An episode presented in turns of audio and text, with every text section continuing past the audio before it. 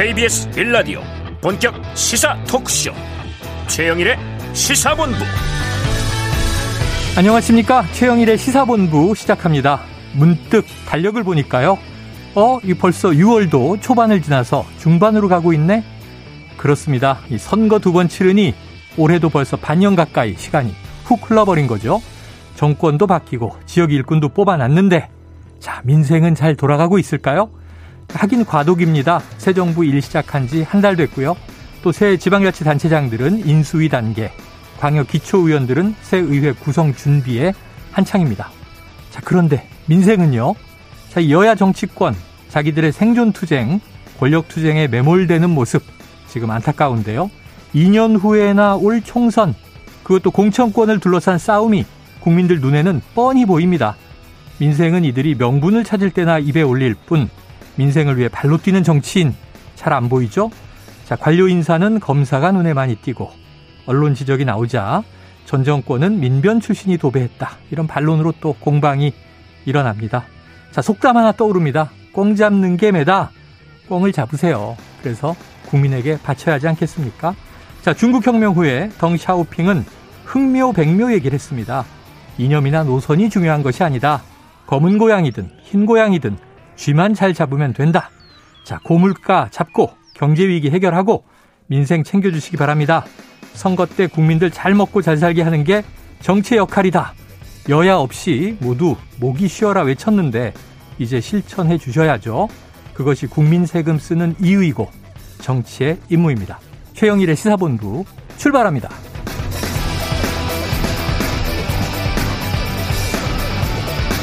네, 1부에서는요, 오늘의 핵심 뉴스를 한입에 정리해드리는 한입 뉴스 기다리고 있고요. 오늘의 10분 인터뷰, 6일 지방선거의 숨은 승자, 진보당의 김재현 상임대표를 만나보겠습니다. 이어서 각설하고 시즌2, 그리고 경제본부도 준비가 돼 있습니다. 한 입에 쏙 들어가는 뉴스와 찰떡궁합, 디저트송 신청 기다리고 있으니까요. 오늘 뉴스에 어울리는 노래가 있으면 문자 샵 9730으로 자유롭게 보내주세요. 오늘의 디저트송 선정되신 분께는 저희가 자랑스럽게 치킨 쿠폰을 보내드리겠습니다. 자, 짧은 문자 50원, 긴 문자 100원입니다.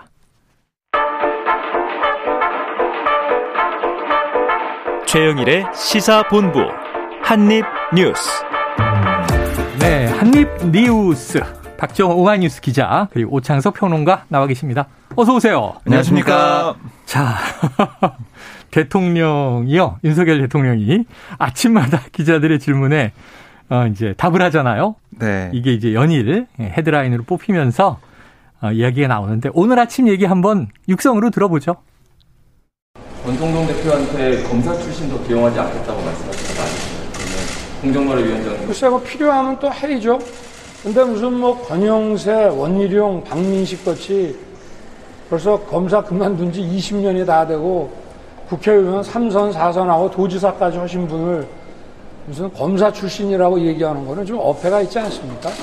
아, 법률가들이 가야 되는 그런 자리들. 과거 정권에서도 다 그 전례에 따라 법률가들이 갈 만한 자리들에 대해서만 배치를 했고, 필요하면은 해야죠. 네. 네, 자 들으셨습니다. 오늘 대통령의 이야기가 좀 깁니다.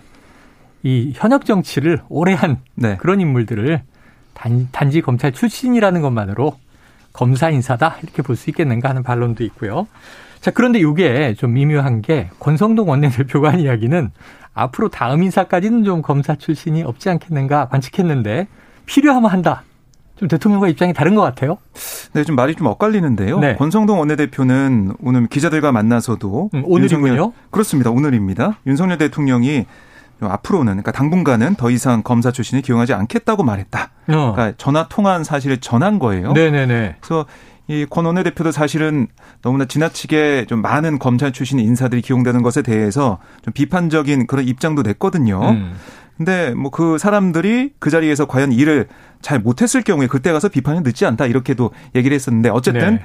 윤석열 대통령과의 통화에서는 앞으로 검찰 출신 인사 기용이 없을 거다 이렇게 했는데 바로 또 윤석열 대통령이 오늘 뭐 필요하면 또 해야죠라고 얘기를 해서 네. 좀 말이 좀 엇갈리는 부분이 있어 보여요. 결국 윤 대통령의 생각은 이 적재적소에 인사 자리가 생긴다면 네. 뭐 검찰 출신이든 검찰 출신이 아니든 검찰 출신이라 꼭 배제하고 안 하고 이건 아니다라고 음. 좀 해석할 수가 있겠고요. 특히 이제 오늘 권성동 원내대표도 그런 얘기를 했지만 권영세 장관이나 원희룡 장관, 박민식 보훈처장 같은 경우 이 검사를 그만둔 지 오래된 사람까지 카운팅하는 게 그게 좀 맞느냐 네. 이렇게 좀 아, 불만 섞인 얘기를 좀 내놨어요. 아, 결국은 이 검찰 출신들이 많지만은 아, 유능하고 또 거기에 자리에 좀 맞는 사람이기 때문에 기용하고 앞으로도 그런 상황이 된다면 또 인사를 기용할 것이다 네. 이렇게도 볼 수가 있겠습니다. 야, 그런데 대한민국의 검사 출신이 그렇게 많지는 않은데 왜냐하면 검사의 수가 네. 매우 제한적이죠. 네. 그래서 이제 초엘리트 집단으로 불리기도 하고 음. 그리고 또 제가 얼핏 생각할 때는 이 평생 따라다니는 타이틀 음. 프로필이 있어요. 음. 뭐 무슨 대학 무슨 과 출신이다. 네네. 이런 건 뭐 학력상 따라다니고 음. 경력상 따라다니고. 음. 자, 오평론가님 어떻게 보십니까? 어, 지금 대통령의 답변이 조금 어긋난 부분이 있습니다. 네. 그러니까 예를 들어서 검사 그만둔 지 20년이 되고 국회의원 3선, 4선 도지사 하신 분들이 무슨 검사 출신이라고 얘기하냐. 음. 이거 말이 맞을 수는 있는데요. 네네. 예를 들면 그런 겁니다. 검사 출신 중에 박민식 국가보훈처장이 네. 보훈처에 대한 어떤 전문성이 있느냐에 대한 질문에 대한 답변을 해야 되는 거예요. 음, 음.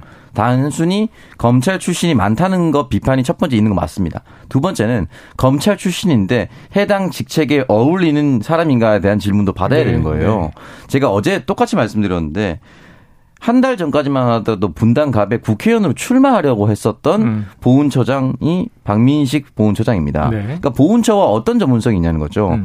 윤석열 대통령의 가장 최근 이력이 변호사였던 이완규 법제처장이 네네. 어떻게 바로 이렇게 갈 수가 있느냐.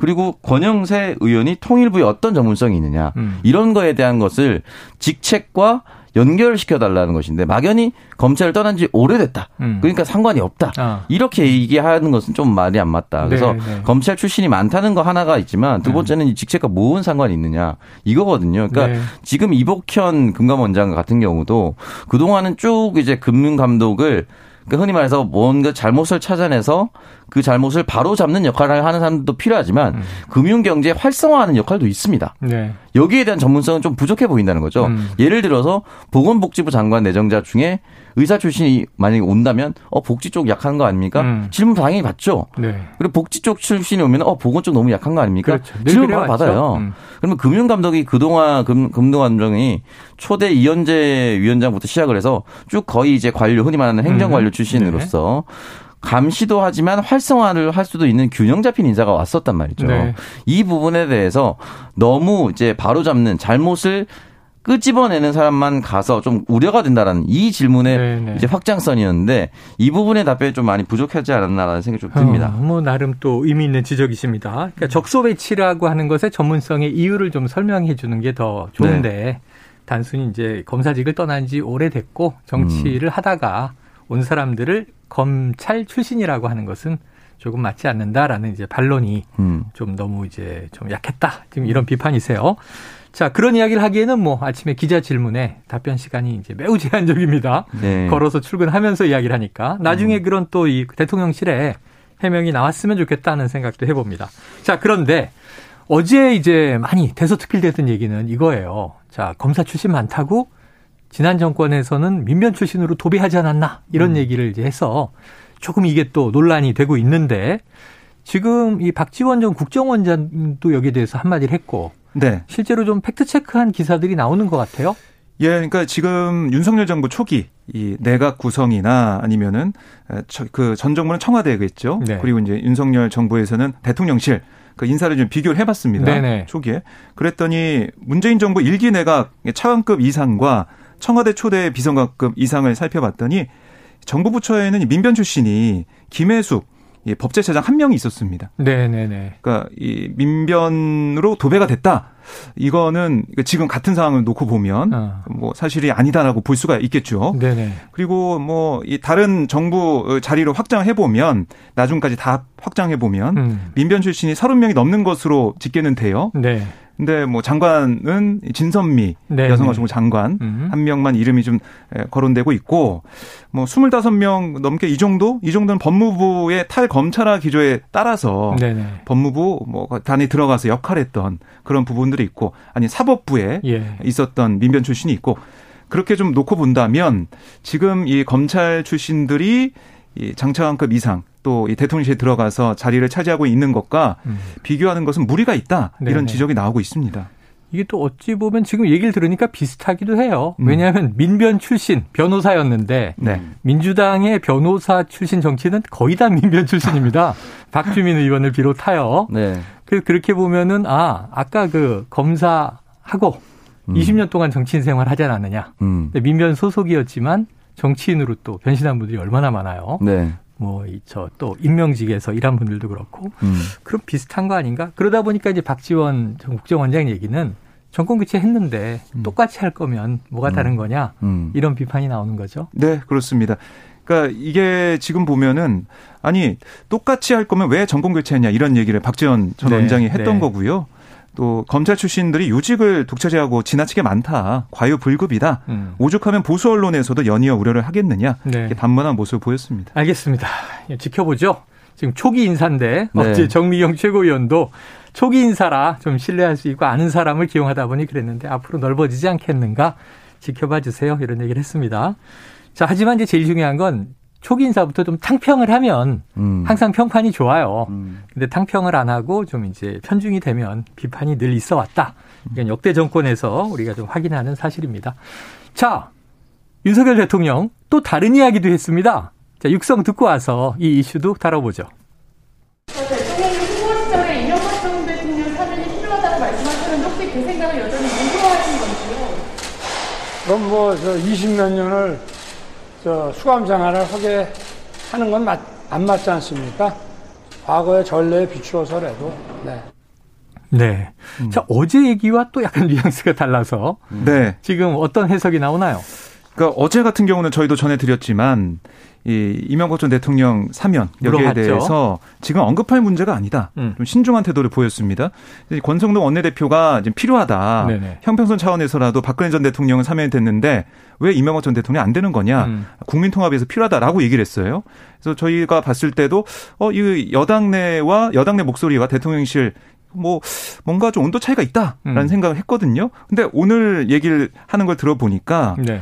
이 수감 생활을 하는 거 맞지 않다. 저는 뭐 그 20 몇 년을 하는 게 맞지 않다. 안 맞지 않습니까? 물어보면서 과거 전례까지 얘기를 했어요. 음. 네. 그러니까 과거 전직 대통령들이 뭐 수감 생활 하더라도 네. 이렇게 오랫동안 하지 않았다. 사면이 다 됐죠. 그렇습니다. 그런 것들을 얘기하면서 오늘 얘기만 또 놓고 보면 광복절 뭐 특사나 음. 아니면은 뭐 성탄절 특사 뭐 이 정도로 아, 대통령의 사면권을 행사할 가능성이 커 보인다 이런 네. 해석이 나오고 있습니다. 야, 그러니까 어제 지금 얘기할 사안이 아니다는 오늘 얘기할 사안이 아니다였군요.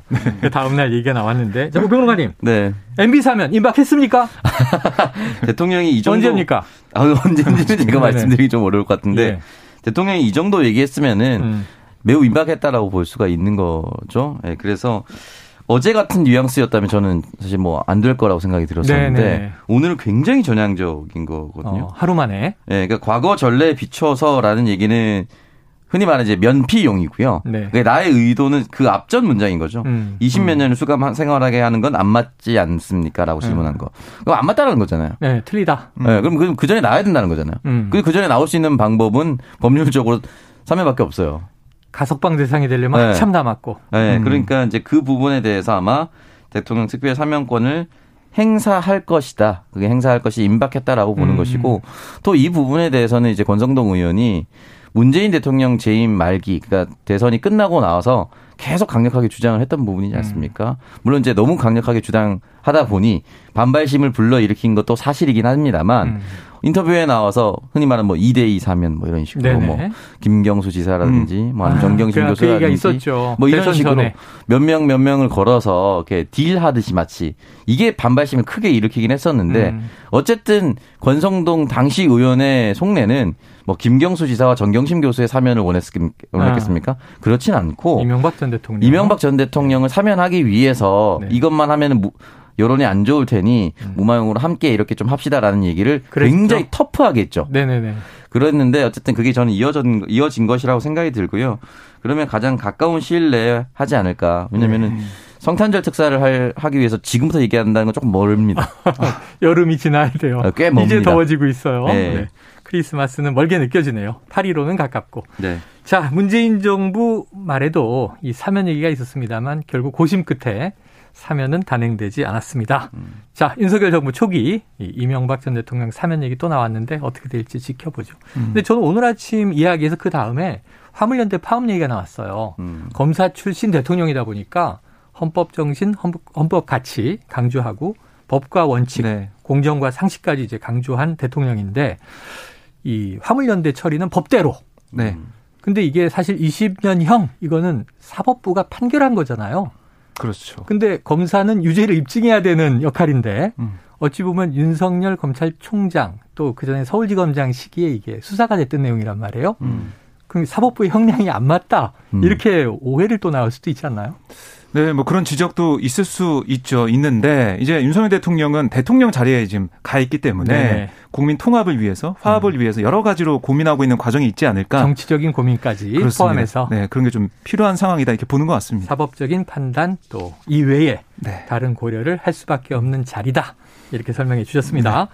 자, 지금 국민의힘 내부에 이준석 대표 돌아왔죠? 우크라이나에서. 네. 어, 오늘 이제 오후에 아, 오늘 오후에 예, 입국할 예정입니다. 근데 오늘 오후에 그럼 들어와서 바로 저이 대통령실 모임 있잖아요. 아마 거기에 뭐 참석을 할 걸로 이제 예상이 되고 네네네. 있는데 좀 봐야 될 것 같고 원래는 10일에 만나겠다라고 얘기를 했었거든요. 아, 대통령실 모임 참석은 내일이라고 하네요. 네, 네네. 그래서 아마 어, 오늘 아니고 내일로 예정된 걸로 지금 보이고 자, 있습니다. 그럼 귀국도 전인데 네. 정진석 의원하고 치고 받다가 어제는 정진석 의원이 조금 톤다운을 해서 이게 뭐 내몰겠다. 어? 내려와라 이런 게 아니고 잘하라는 의미다 정도까지 얘기가 됐는데 네. 또 확전됐어요? 그 어제 이제 방송에서는 이게 뭐 충고한 거다 이런 식으로 네네네. 얘기를 했었는데 그랬죠?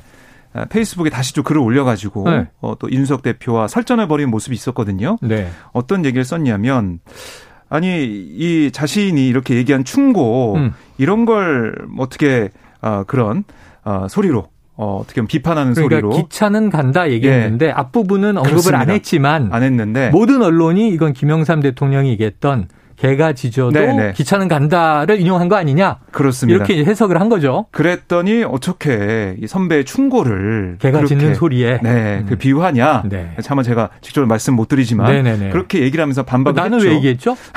뭐예요? 팀장님이시니까. 박 기자님이 얘기해 줘야지. 그래서 그런 지적이 있었고요. 어, 이렇게 반박을 하니까 이준석 대표가 아, 무슨 적반하장 같은 소리냐. 네네. 이게 자신들이 흙탕물을 만들어 놓고 어. 대표를 향해서 뒤집어 씌우는 거 아니야. 이런 취지의 주장을 했었고 네. 다시 또 이준석 대표가 우크라이나에서 어, 귀국길에 또 글을 올렸습니다. 음. 아니 이거 어떻게 흔들고 가만히 있으면 더 흔들고 흔들고 반응하면 싸가지 없다 그러고 아, 자신들의 대표 때리면 훈수고 대표가 반박하면 내부 총질이냐? 1년 내내 흔들어 놓고서 무슨 싸가지를 논하냐? 아. 이렇게 또 강하게 야. 반박을 했습니다. 이 어줍잖은 5대5 양비론 사양한다. 제가 잘못했다고 생각하는 부분은 야멸차게 비판하시고 누군가가 바꿔야 할 생각이 있다면 음. 바꾸라. 이렇게 언급을 했습니다. 네. 그리고 이게 좀 이준석 대표 목소리뿐만이 아니고요. 오늘 국민의힘의 최고위원회 회의를 좀 보면 음. 김용태 청년 최고위원도 네네. 아니 명분이 부족한 충고는 충고가 아닌 당 지도부 흔들기로 보일 아. 뿐이다라고 예, 정 의원을 겨냥을 했고 정비경 최고위원도 완벽한 승리 위해서는 2년 후 총선에서 다수당이 돼야 한다. 그러기 위해서는 혁신해야 한다. 혁신이라는 단어를 한시라도 잊으면 안 된다. 이렇게 얘기하면서 네. 이준석 혁신에 힘을 좀 실어줬습니다. 이제 이준석 대 정진석. 보면 음. 세대 갈등으로 보이는데요. 지금 교통 상황을 듣고 와서 평론가님 이야기로 이어가 보려고 하는데 조금 전에 속보가 하나 나왔습니다. 이 대구에 대구지법 인근의 빌딩에 화재가 났는데 지금 큰 것 같아요. 소방 당국이 7명 사망이 추정된다고 발표를 했습니다. 이어지는 뉴스가 나오면 전해드리기로 하고요. 자, 점심시간 교통 상황 알아보고 가겠습니다. 지금 12시 39분 넘었는데요. 교통정보센터의 이현 리포터 나와주세요. 네, 전체적으로는 무난한 흐름인데요. 곳곳에 돌발 구간들이 있습니다. 그리고 오늘은 언제 어디서든 소나기를 만날 수 있으니까요. 빗길에도 대비를 해 주셔야겠습니다. 먼저 고속도로 작업 때문에 불편해진 곳들입니다.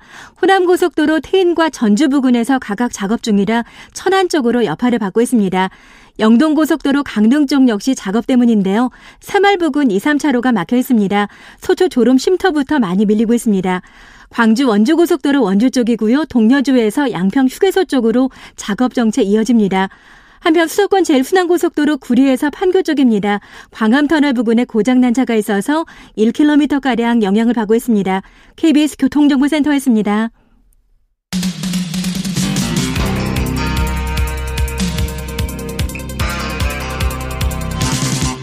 최영일의 시사본부. 네. 이 국민의힘 이준석 대표와 지금 전 정진석 의원 간 이게 두 사람 간이 아니고 사실은 세력 간 충돌로 이제 해석이 되는 대목인데 음. 어제도 우평론가님 여기 대해서 뭐 이제 권력 투쟁, 전리품 네. 다툼, 음. 공천 때문이다 얘기해 음. 주셨지만 지금 뭐 육모방망이도 등장을 했고요.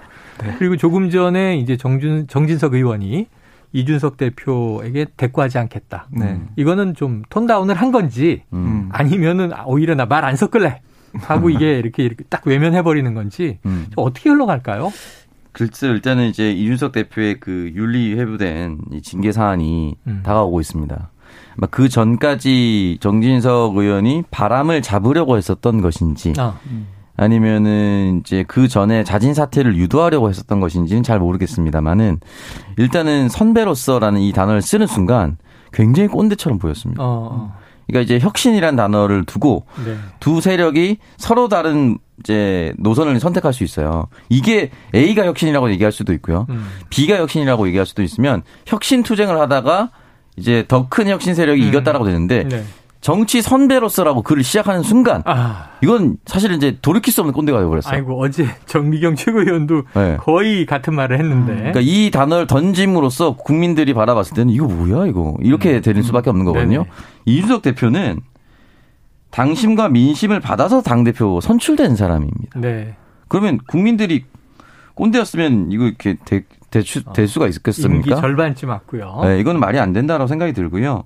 일단은 성과만 보면은 대선 승리와 지선 승리를 이끈 당대표입니다. 음. 마찬가지로 추미애 더불어민주당 당대표가 비슷하게 대선 지선 아유, 완승을. 그랬죠. 이거 완전히 달, 대우가 다릅니다, 지금. 음, 음. 그때는 뭐 역대 최고의 당 대표다 이런 칭송을 받았고요. 네네. 근데 지금 이준석 대표는 당 내에서부터 이렇게 하고 있잖아요. 어. 그러니까 이거는 결국은 명분이 지금으로서는 없습니다. 없다. 저는 정진석 의원에게 이준석 대표를 때리는 그 명분이 굉장히 부족해 보입니다. 자, 그러면은 저희 네. 박 기자님도 네. 꼰대 입장에서 좀 반론을 펴주세요. 제가요? 어, 왜냐하면 이제 우평론가는 청년 대표니까. 아, 그렇게 되는 건가요? 네. 아니, 그러니까 정진석 의원 같은 경우는 우크라이나에 간 그런 상황. 그러니까 당 대표가 혁신위를 띄우겠다고 하고 나서 우크라이나 가버린 상황이 음. 이해가 안 된다라고 그때 시작을 했잖아요. 네네. 그런데 제가 볼 때는 이준석 대표가 그 부분을 네. 어떻게 보면 잘 잡아서 이, 이 싸움을 좀 만들어갔다. 본인한테 유리한 쪽을 만들어가는 그런 부분이 있지 않은 생각이 들고 결국 혁신을 하겠다는데 거기에 대해서 어떤 얘기를 한다? 이거는 밖에서 보더라도 아니 혁신을 하자는데 왜 반기를 들지? 왜 다른 음. 얘기를 하지? 네. 이런 얘기가 나올 수밖에 없거든요.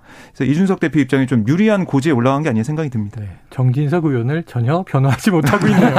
아, 제가 꼰대가 네. 아니라서 네. 아, 본인이 꼰대가 아니라서, 음. 자꾸 규정을 짓는 쪽으로 흘러가는데 조금 네. 더 지켜보겠습니다. 왜냐하면 아까 얘기한 대로 감정의 골이 깊어지고 말이 격해지지만 우리가 바라보건대 이것은 세력 다툼이다. 음. 이 1년 후에 당권이 이제 공천권을 행사할 것이니까 음. 지금 이제 우리의 유리한 고지를 확보하기 위한 전선이 만들어졌다. 이렇게 읽히거든요. 지켜보도록 하죠. 자, 어쨌든 국민 보기에 이 힘을 얻는 쪽이 유리해지는 겁니다. 음. 여론이 중요하죠. 자, 이번엔 다른 당으로 가보는데 지금 민주당 우상호 이제 비상 비대위 체제가 됐는데 뭐 여러 가지 이야기들 하고 오늘은 또 민생 간담회 한다고 하니까 뉴스가 나오면 다뤄보기로 하고요. 네. 정의당 정의당도 지금 선거에 참패하고 혼돈 상황인데 이 총사퇴, 지도부 총사퇴 했잖아요. 네. 어떻게 진행되고 있어요? 총사퇴를 했고 이제 뭐 어제 이제 광역시도당 위원장 연석회의가 있었고요. 네. 내일은 전국 지역 위원장 연석회의에서 의견을 좀 수렴합니다. 음. 앞으로 어떻게 할지. 그다음에 이번 주 일요일에 이번 돌아오는 일요일에 전국위원회에서 비대위 구성에 대해 논의할 예정인데 네. 이렇게 당은 어떻게든 수습하려고 가고 있는 상황인데 그것과 별개로 아, 당원들이 이렇게 가서는 안 된다. 음. 어, 다시 또 이제 무난하게 뭐 비대위 구성해서 그냥 가면 안 되고 아예 정의당의 비례대표 총사퇴해라. 그리고 심상정 음. 전 대표 정계 은퇴해라. 아, 그럼 지금 있습니다. 의석이 세개잖아요 네. 비례가 두명 네. 심상정 의원만 지역구 의원. 그렇습니다. 그러면 이제 다 의원직을 내려놓으란 얘기네. 어, 심상정 의원 같은 경우는 네. 정계 은퇴하라고 했는데 네. 이게 뭐 그럴 수도 있죠. 이 이번 회기 이후에 어. 국회 어, 이 2년 남긴 거 다 채우고 난 다음에 은퇴할 네네. 수도 있는 상황이지만 네. 어쨌든 책임질 사람은 책임지고 특히 의원단이 제대로 못했고 음. 심상정 전 대표도 제대로 역할 못하고 이번 네네. 대선에서 보여준 것도 실망스러웠다 이런 주장하는 정의당 내에 어, 내부 당원들의 목소리가 있는 거예요. 음. 그래서 새로운 진보라는 이름으로 지금 이당 게시판에다 올리고 여러 가지 입장을 좀 내고 있는데 이 비례대표 의원 총사퇴, 외부 인사 주축, 혁신 청문회 실시, 고위 당직자 윤리위원회 설치, 새로운 복지국가 비전위원회 설치, 뭐 음. 청년 여성 할당제 폐지, 대의원제도 폐지 뭐 이런 얘기에 혁신 요구를 하고 있습니다. 그리고 이번 좀 토요일에는 여의도 정의당 당사 앞에서 비례대표 국회의원 전원 사퇴를 촉구하는 집회도 음. 예고를 하고 있는데 이 사실 새로운 진보는 진보 정당에 과거에 합류했던 참여정부 출신 인사들 참여계가 주축이다라고 알려지고 있어요. 네네. 음. 그러니까 그동안 정의당에서 주축이었던 세력과 좀 다른 음. 목소리를 내고 있던 당원들이 힘을 모았다 라고 볼 수가 있겠고 네. 어쨌든 지금 이렇게, 주장하는 걸 보면 약간 이제 노동에 좀 우리가 좀 집중해야 된다. 예. 그리고 뭐 페미니즘에 너무 경도된 거 아니냐 음. 이런 문제 의식이 좀 보이는 상황입니다. 네, 그래요. 과거에 이제 진보 정당들은 음. 주로 이제 노동계에서 발생해 나온 경우가 있으니까. 그래서 전신을 따라가 보면 이제 민노당, 민주노동당이 진보 정당으로 이제 저- 이 진화해 온 거잖아요. 네. 통합진보당이 깨지면서 음. 정의당이 생겼고. 자, 어떻게 보십니까? 진보정당의 이제 황골 탈퇴 잘 될까요? 이게 이렇게 정당이 개혁하기 힘듭니다. 음. 그러니까 민주당 같은 경우는 2021년 보궐선거 참패, 대선 참패, 지선 참패 음. 해도 지금 아직까지 자중질환이잖아요. 그렇죠. 근데 정의당을 보겠습니다. 2020년 총선 참패, 음. 보궐선거 대표 비위 때문에 후보 못 냈습니다. 음. 2022년 3월 대선 참패, 6월 지선 참패. 지금 내리 선거 큰 선거 네 번 모두 참패했는데도 음. 불구하고 아직까지 답을 못 내놨어요. 이게 이렇게 정당 하나가 개혁하기 힘듭니다. 음. 그러니까 의석수 말씀드렸지만은 의석수도 심지어 이렇게나 적은 다른 정당에 비해서 음. 열석도 되지 않는 국회의원을 가지고 있는 이 정당도 개혁되기는 힘든데 근데 문제 내부 내용이 똑같아요. 대의원제도 폐지. 음. 이건 뭐죠? 기존의 지역위원장 음. 또는 주축되는 기득권 국회의원이 가지고 있는 몇몇 사람들이 다른 일반 당원보다 훨씬 더 많은 권한을 누리고 있는 거 음. 아직도 폐지하고 못하고 폐지 못하고 음. 있죠. 폐지 못하고 있으니까 몇몇 사람의 사당화가 된다는 얘기밖에 들을 수가 없는 거예요. 네. 그리고 혁신 비전위원회 그러니까 정의당의 꿈꾸는 국가는 뭐지? 음. 만약에 예를 들어서 오늘 아침부터 심상정 대통령이 되면 정의당이 꿈꾸는 나라는 어떤 나라가 되죠? 음. 라고 했을 때 국민들이 당장 떠올릴 수 없다면 정의당 당원이 아니라 음. 국민들이 떠올릴 수 없다면 이 정당은 당의 비전이 안 보이는 겁니다. 음. 그러니까 2017년 대선 당시에 사회 상속 제도라고 심상정 의원이 청년들을 위해서 태어났을 때부터 국가가 일정 정도 보조를 해줘서 20살이 돼서 독립할 때 천만 원씩 만들어줄 수 있도록 하자. 음. 뭐 이런 참신한 비전이 음. 그 이후 5년 동안 단 하나도 나오지 않았습니다. 그리고 심지어 더 왼쪽에 있다라고 하는 기본소득 담론을 이재명 당시 도지사 성남시장이 네. 가져가 버리면서 네. 정의당이 중간에서 길을 잃어버렸어요. 음. 그럼 새로운 루트를 짜야 되는 겁니다. 네. 근데 그 새로운 루트를 아직까지 짜고 있지 못한 겁니다. 그렇다면 사당화, 보이지 않는 비전, 그리고 여성 편중되어 있는 공천. 제가 다시 말씀드리지만 서울시 의원 비례대표 6명 중에 1번부터 5번이 여성이었고 6번 남성이었는데 음. 6번 남성의 대표 경력이 심상정 총괄 선대위원장 이런 거였어요. 네네. 명식이 조금 다르지만 어쨌든 심상정 의원과 관련이 있는 네, 것을 네. 대표 양력으로 넣었어요. 다 음. 총체적으로 들어가 있는데 이 문제가 너무 명약 관화함에도 아직까지 기억하지 못한다. 네. 참 쉽지 않습니다. 이거는. 자, 대한민국 진보의 정의를 또 새로 내릴 때가 된 것 같습니다. 국민들 뇌리에는요, 고 노회찬 의원이 얘기했던 이 정치의 불판을 갈아야 한다. 네. 근데 과연 새로운 불판이 정의당인가? 여기에 대해서 이제 물음표가 찍혀 있는 것 같고 어떻게 풀어나갈지 지켜보죠. 자, 한동훈 법무부 장관 촉법 소년의 연령을 현재 현행 만 14세에서 12세 미만으로 내리겠다. 이거 속도감 있게 검토하라. 네. 이런 지시가 내려간 거죠? 네, 사실 윤석열 대통령이 후보 시절에 네. 이 연령 어, 낮추겠다는 공약을 했어요. 음. 그래서 거기에 따라서 법무부도 이 방안을 검토하는 상황이다라고 보시면 되겠는데요. 네. 촉법소년은 많이 들어보셨겠지만 만 10세 이상 14세 미만 형사 미성년자를 뜻하는 말이에요. 음. 그래서 결국 범법 행위를 하더라도 형사체비 능력이 없다고 판단해서 형벌이 아닌 보호 처분을 받습니다. 네. 그런데 뭐 뉴스나 이런 데 보면 이걸 좀 악용하는 그렇죠. 또 이런 사례가 나오고 있고 음. 또 나이가 문제가 아니라 지금 너무나 이 범죄가 더 악해지고 더 네. 잔혹해진 네. 상황에서 나이를 이렇게 14세로 놔두는 게 맞느냐 음. 사회적 공감대가 좀 있었어요. 그래요. 그래서 이게 좀 낮추는 상황이고 이 한동훈 장관이 어떤 얘기를 했냐면 소년 범죄 선도와 교정 교화의 적절한지 여부 등 문제까지 함께 검토될 필요가 있고 음. 이걸 좀 종합적 시각에서 검찰국 범죄예방 정책국 교정본부가 협력해서 아, 좀 검토를 해달라 이렇게 지시를 했습니다. 근데 이렇게 되면 형사 미성년자 연령이 하향해서 좀 피해자가 또 발생하는 게 아니냐 네네. 결국에는. 음. 근데 여기에 대해서는 여전히 죄질이 가벼운 사안에 대해서는 소년부 보호 처분도 가능하다. 네네. 이렇게 한동훈 장관은 밝히고 있습니다. 하지만 또 악행에 대해서는 처벌을 강화할 필요도 음. 있다. 그런데 그것뿐만 아니라 예방과 교화도 함께 이제 들여다봐야 되겠죠. 음. 알겠습니다. 그런데 오랜만에 요즘 민주당 비대위 비 비상대책위원회 체제가 뜨고 나니까 몇 번 어제 그제 김종인 전 위원장 언급을 했는데 네. 등장을 했어요. 음. 네. 한동훈 법무부 장관이 별의 순간을 잡을 수 있다. 이 별의 순간 얘기 또 나왔어요. 네, 이게 윤석열 대통령한테 했던 얘기인데. 그렇죠. 그 얘기가 별의 순간을. 잡았고. 네. 음. 그래서 이게 어떻게 맥락에서 나왔냐면 지금 대통령이 당선되는 순간 구름 위로 올라가 버린다. 아, 뭐 이런 얘기를 라디오에서 했어요. 구름 위에는 항상 태양이 떠 있으니까 자기가 뭐든지 다 될 수 있다고 생각하는데 네. 그 환경에서 빨리 벗어나야 정상적인 정책을 수행할 수 있다. 네. 지금도 내가 보기에 황홀경에 빠져 있다. 이렇게 아. 윤석열 대통령이 좀 겨냥하는 말을 했고. 비판적인 맥락 속에서 네, 이제 그렇게 어, 말하면 안 된다라고 주변에서 조언하는 사람들이 있어야 되는데 음, 그게 한동훈 장관이 할 수 있는 거다. 직언할 수 있는 사람은 네. 최측근이다. 그렇습니다. 그 알겠습니다. 얘기를 했고 그러면서 별의 순간을 잡을 수도 있다라는 언급까지 나온 겁니다. 그 역할을 잘 한다면 이런 전제겠군요. 네. 자, 그런데 또 한동훈 법무부 장관 이름이 나옵니다. 한동훈 명예훼손으로 지금 재판을 받고 있는 음. 유시민 전 노무현 재단 이사장이죠. 오늘 1심 선고가 아, 막 우리 프로그램 끝나고 나오는데 그러면은 그냥 오평론가님 네. 지금 이 검찰은 징역 1년 구형하고 있거든요. 네. 자, 어떤 판결 나옵니까?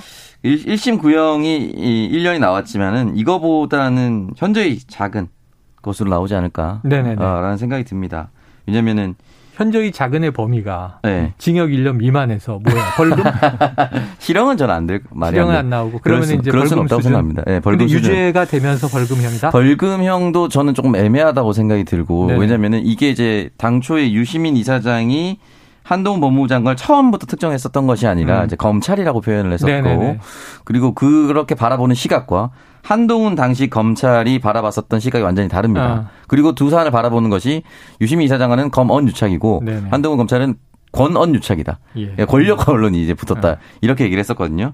그러니까 이 부분에 대해서 실형이나 저는 벌금형 조금 말이 안 되지 않을까. 무죄 가능성 있다. 네, 저는 그렇게 생각합니다. 자, 이 오늘 오창석 시민 재판관의 예언이 맞는지 내일 확인하도록 하겠습니다. 오늘 2시에 나옵니다. 자, 한입뉴스 여기서 정리하죠. 박정호 기자, 오창석 평론가 수고하셨습니다. 고맙습니다. 자, 오늘 디저트송은요. 청취자 2320님 소심히 듣는 청취자입니다. 아, 적극적으로 들어주셔도 돼요. 밝은 톤으로 시사 이슈를 전해주는 최평님 감사합니다. 정치도 어지럽고 날도 흐릿하지만 남은 오늘 즐겁게 보내자고요. 명곡입니다. 아이유의 좋은 날 듣고 입으로 돌아옵니다.